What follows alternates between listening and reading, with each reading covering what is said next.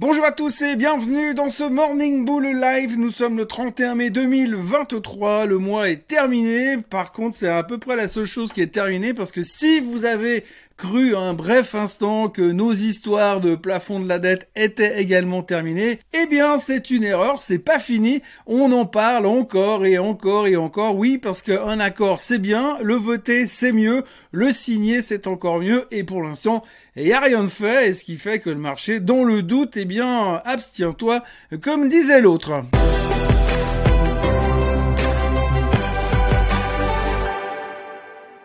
Oui, dans le doute, abstiens-toi, et c'est ce que l'on a fait hier sur les marchés. Hein. Si vous regardez les indices, les performances sont plutôt euh, médiocres, voire euh, négatives en Europe. Euh, grosse déception sur le CAC 40 qui baisse de 1,3%. C'est le gros loser de la journée. Une des responsables de la baisse, c'est Total Energy qui se faisait un peu démonter hier. Pourquoi? Parce que le pétrole est en baisse. Pourquoi le pétrole est-il en baisse? Eh bien parce que les traders pétrole sont en train de se dire oui mais nous on ne croit pas au plafond de la dette, on ne croit pas à cet accord, on ne croit pas euh, au fait que le vote puisse passer. Donc du coup on se méfie parce que forcément qui dit pas d'accord dit forcément défaut de la dette le 5 juin et donc récession. Et si récession il y a plus personne ne va jamais acheter de pétrole. Résultat, on anticipe de nouveau une angoisse de la récession sur le côté pétrolier. Alors forcément, il y a des liens avec euh, cet euh, accord de la dette, ce vote qui doit passer devant le Congrès. On a appris il y a quelques heures que cette nuit aux États-Unis, ils se sont mis d'accord sur déjà une partie, donc il y a certains une, première partie du vote qui a été validée, donc ça veut dire que les gens qui pourraient potentiellement mettre les pieds contre le mur et empêcher ce vote passer correctement sont déjà en train de tourner la veste. On avait déjà vu, pas mal de politiciens commencer à dire qu'ils n'étaient pas d'accord, des républicains qui menaçaient de faire basculer cet accord dans le non, et ce qui fait que du coup il y avait un peu d'angoisse sur les marchés hier, mais ce matin ça a l'air de commencer à aller dans la bonne direction. On n'a pas encore une date finale pour savoir quand tout ça sera terminé. A priori, ça doit bien sûr être fait avant le 5 juin. Le 5 juin, c'est là tout de suite, donc il va falloir se méfier. Mais a priori, ça devrait passer. C'est en tout cas le sentiment qu'on a pour l'instant, même si le marché reste dans un doute extrêmement profond pour l'instant. Là où le marché n'a aucun doute, eh bien, c'est l'intelligence artificielle. Hier, après la nouvelle sur euh, les nouveaux produits de Nvidia, le titre est encore monté. Alors, il a ouvert violemment en dessus des 404 dollars. Pourquoi je parle des 404 dollars. Parce que 404 dollars sur Nvidia, ça veut dire que ça vaut 1000 milliards de capitalisation boursière, c'est le chiffre clé. Pendant un bref instant, Nvidia a valu 1000 milliards. Et donc du coup, c'était la première société de semi-conducteurs à se retrouver à des niveaux pareils. En fin de séance, on a vu quand même pas mal de prises de profit sur Nvidia, sur des boîtes comme Marvel, sur AMD, toutes ces boîtes qui ont vraiment profité. On a l'impression que là, il y en a quand même deux trois qui prennent des profits. Si on regarde purement les graphiques de ces valeurs-là, purement bah, celui de Nvidia par exemple, vous voyez quand même que sur la journée d'hier, on a eu un joli reversal avec une ouverture très très forte pour finir quasiment au plus bas de la journée. C'est jamais un très bon signe technique, mais en même temps, faire d'analyse technique sur des titres de l'intelligence artificielle artificielles qui sont des configurations graphiques quasiment verticales, c'est toujours compliqué à en tirer des conclusions. Néanmoins, on voit que durant la séance, il y a eu quand même quelques prises de profit. On va dire que c'est à cause des doutes sur le plafond de la dette, mais euh, pour l'instant, on voit quand même euh, qu'il y a eu quelques prises de profit en fin de séance, même si l'un dans l'autre, le Nasdaq terminait quand même en hausse encore une fois tiré à la hausse par l'intelligence artificielle. Et puis puisqu'on parle d'intelligence artificielle, il faudra quand même signaler euh, le, discours hier de Madame Katie Wood qui est très aigrie. Alors Madame Katie Wood, pourquoi est-ce qu'elle est aigrie? Parce que elle a vendu ses Nvidia au début de l'année. Je vous laisse regarder encore une fois le chart de Nvidia pour voir ce que ça fait quand vous vendez Nvidia au début de l'année et combien de rallyes elle a raté. Ça frise les 150%, donc forcément on peut l'avoir un peu mauvaise et Madame Katie Wood est venue hier pour expliquer que c'est beaucoup trop cher, que Nvidia, elle y a cru, mais qu'aujourd'hui ça fait plus de sens à des niveaux de valorisation pareils, blablabla. Bla.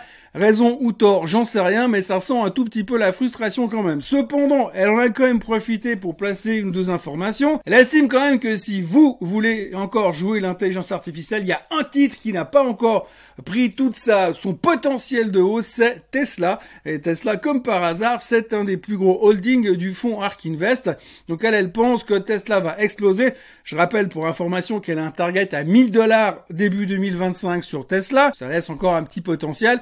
Et puis si on écoute les autres analyses qui sont un peu plus timorées sur la thématique, les gens sont assez d'accord sur le fait qu'on a sous-estimé, qu'on sous-estime pour l'instant la valeur de Tesla en tant que, en tant que play sur l'intelligence artificielle. On part du principe que pour l'instant on, on la considère comme une marque de voiture, mais qu'on oublie qu'ils sont en avance sur les voitures autonomes, que je me réjouis pas de voir sur les routes, mais qu'en plus ils ont leur côté robotique avec ces fameux euh, humanoïdes qui devraient arriver également un jour peut-être, qui pourraient leur faire cartonner au niveau euh, de l'intelligence artificielle. Et certains analystes qui sont plus timorés que Madame Katie Wood estiment qu'aujourd'hui il manque 40 dollars de valorisation euh, à Tesla pour dire que ces 40 dollars seraient attribués à l'intelligence artificielle. Donc voilà le nouveau play qui est sous-évalué dans l'intelligence artificielle selon Madame Katie Wood, c'est Tesla. Puisqu'on parle de Tesla, eh bien parlons de monsieur Elon Musk. Alors monsieur Elon Musk est actuellement en Chine pour essayer de resserrer les liens entre les USA et la Chine parce qu'il aimerait bien qu'il y ait des relations stables probablement à cause de l'argent. Pendant qu'il essaie de discuter, il y a un, avion de chasse chinois qui s'est un peu trop rapproché d'un jet américain, donc ils sont en train de se friter là-haut aussi.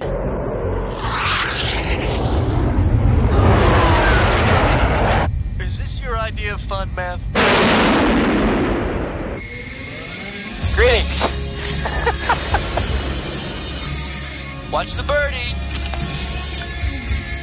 Histoire de remettre un peu d'huile sur le feu sur les formidables et chaleureuses relations entre les Chinois et les Américains. Et puis au passage, pendant qu'il discutait avec les Chinois, Monsieur Musk a encore trouvé moyen de tweeter.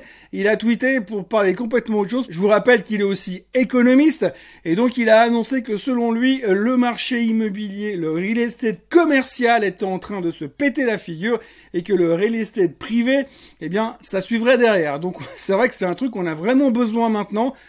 en plus du reste, ce sera un crash immobilier aux USA. Et puis alors, puisque tout le monde est concentré sur euh, les résultats et les attentes du vote sur le plafond de la dette, eh bien on oublie un peu la thématique de l'inflation et euh, de la Fed et de la hausse des taux potentiels.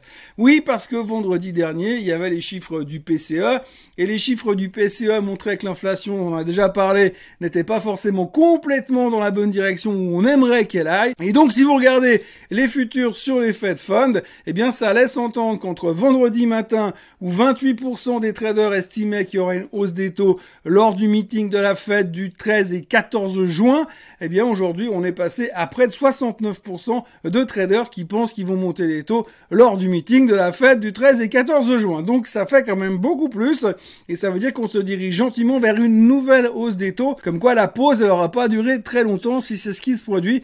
Pour l'instant, et j'ai envie de dire en temps normal, ça devrait stresser un petit peu le marché, mais pour l'instant, on s'en fout parce qu'on est quand même très monoproduit et on se concentre vraiment sur le plafond de la dette.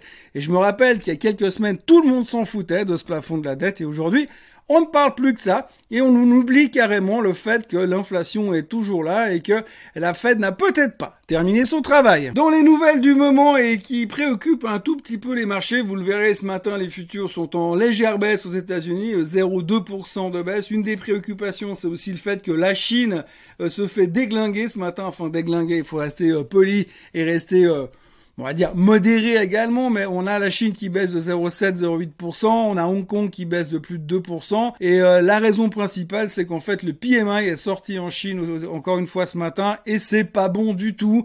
Euh, ralentissement euh, continu, ralentissement renforcé. On voit que le rebond qu'on nous a promis post-Covid, eh bien, ne vient pas. Il est vraiment, il a été bref et très très mou. Aujourd'hui, on se rend compte que la Chine n'arrive pas à redémarrer. On parlait hier, je crois, du chômage chez les jeunes en Chine qui est en train d'exploser.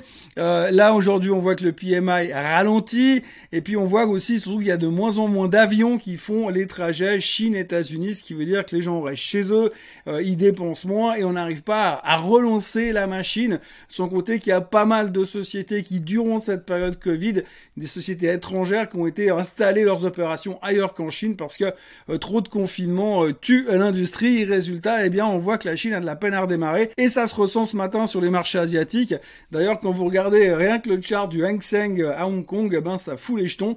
Alors les puristes vous diront oui, mais il y a un head and shoulder, on est en train de casser la neckline et on va se péter la figure encore bien plus bas.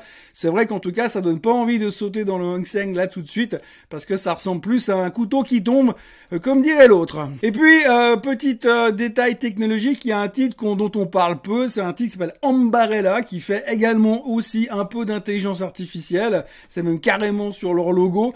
donc Ambarella fait de l'intelligence artificielle et ils ont annoncé des chiffres hier qui étaient pas bons du tout et une guidance qui était pas bonne du tout. résultat, le titre prenait 13% dans les dents after close.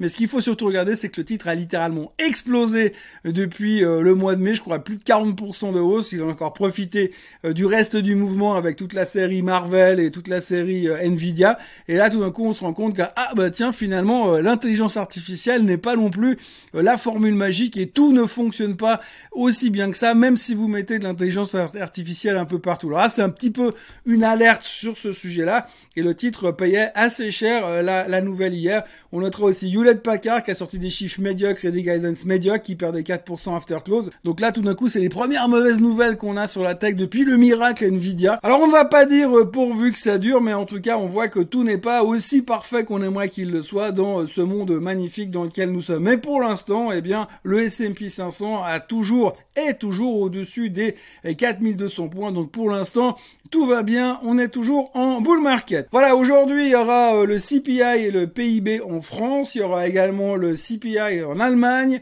et puis euh, il y aura Madame Lagarde qui va parler. Ce soir, il y aura les JOLTS aux États-Unis. Mais vous savez quoi Je pense qu'on va surtout se concentrer sur tous les indices qu'on pourra trouver sur un éventuel vote à propos de cet accord sur ce fameux euh, plafond de la dette. Passez une excellente journée, mais au passage, n'oubliez quand même pas de vous abonner à la chaîne Suisse Côte en de liker cette vidéo et de revenir me voir demain matin. Profitez bien euh, du soleil et des terrasses. À demain.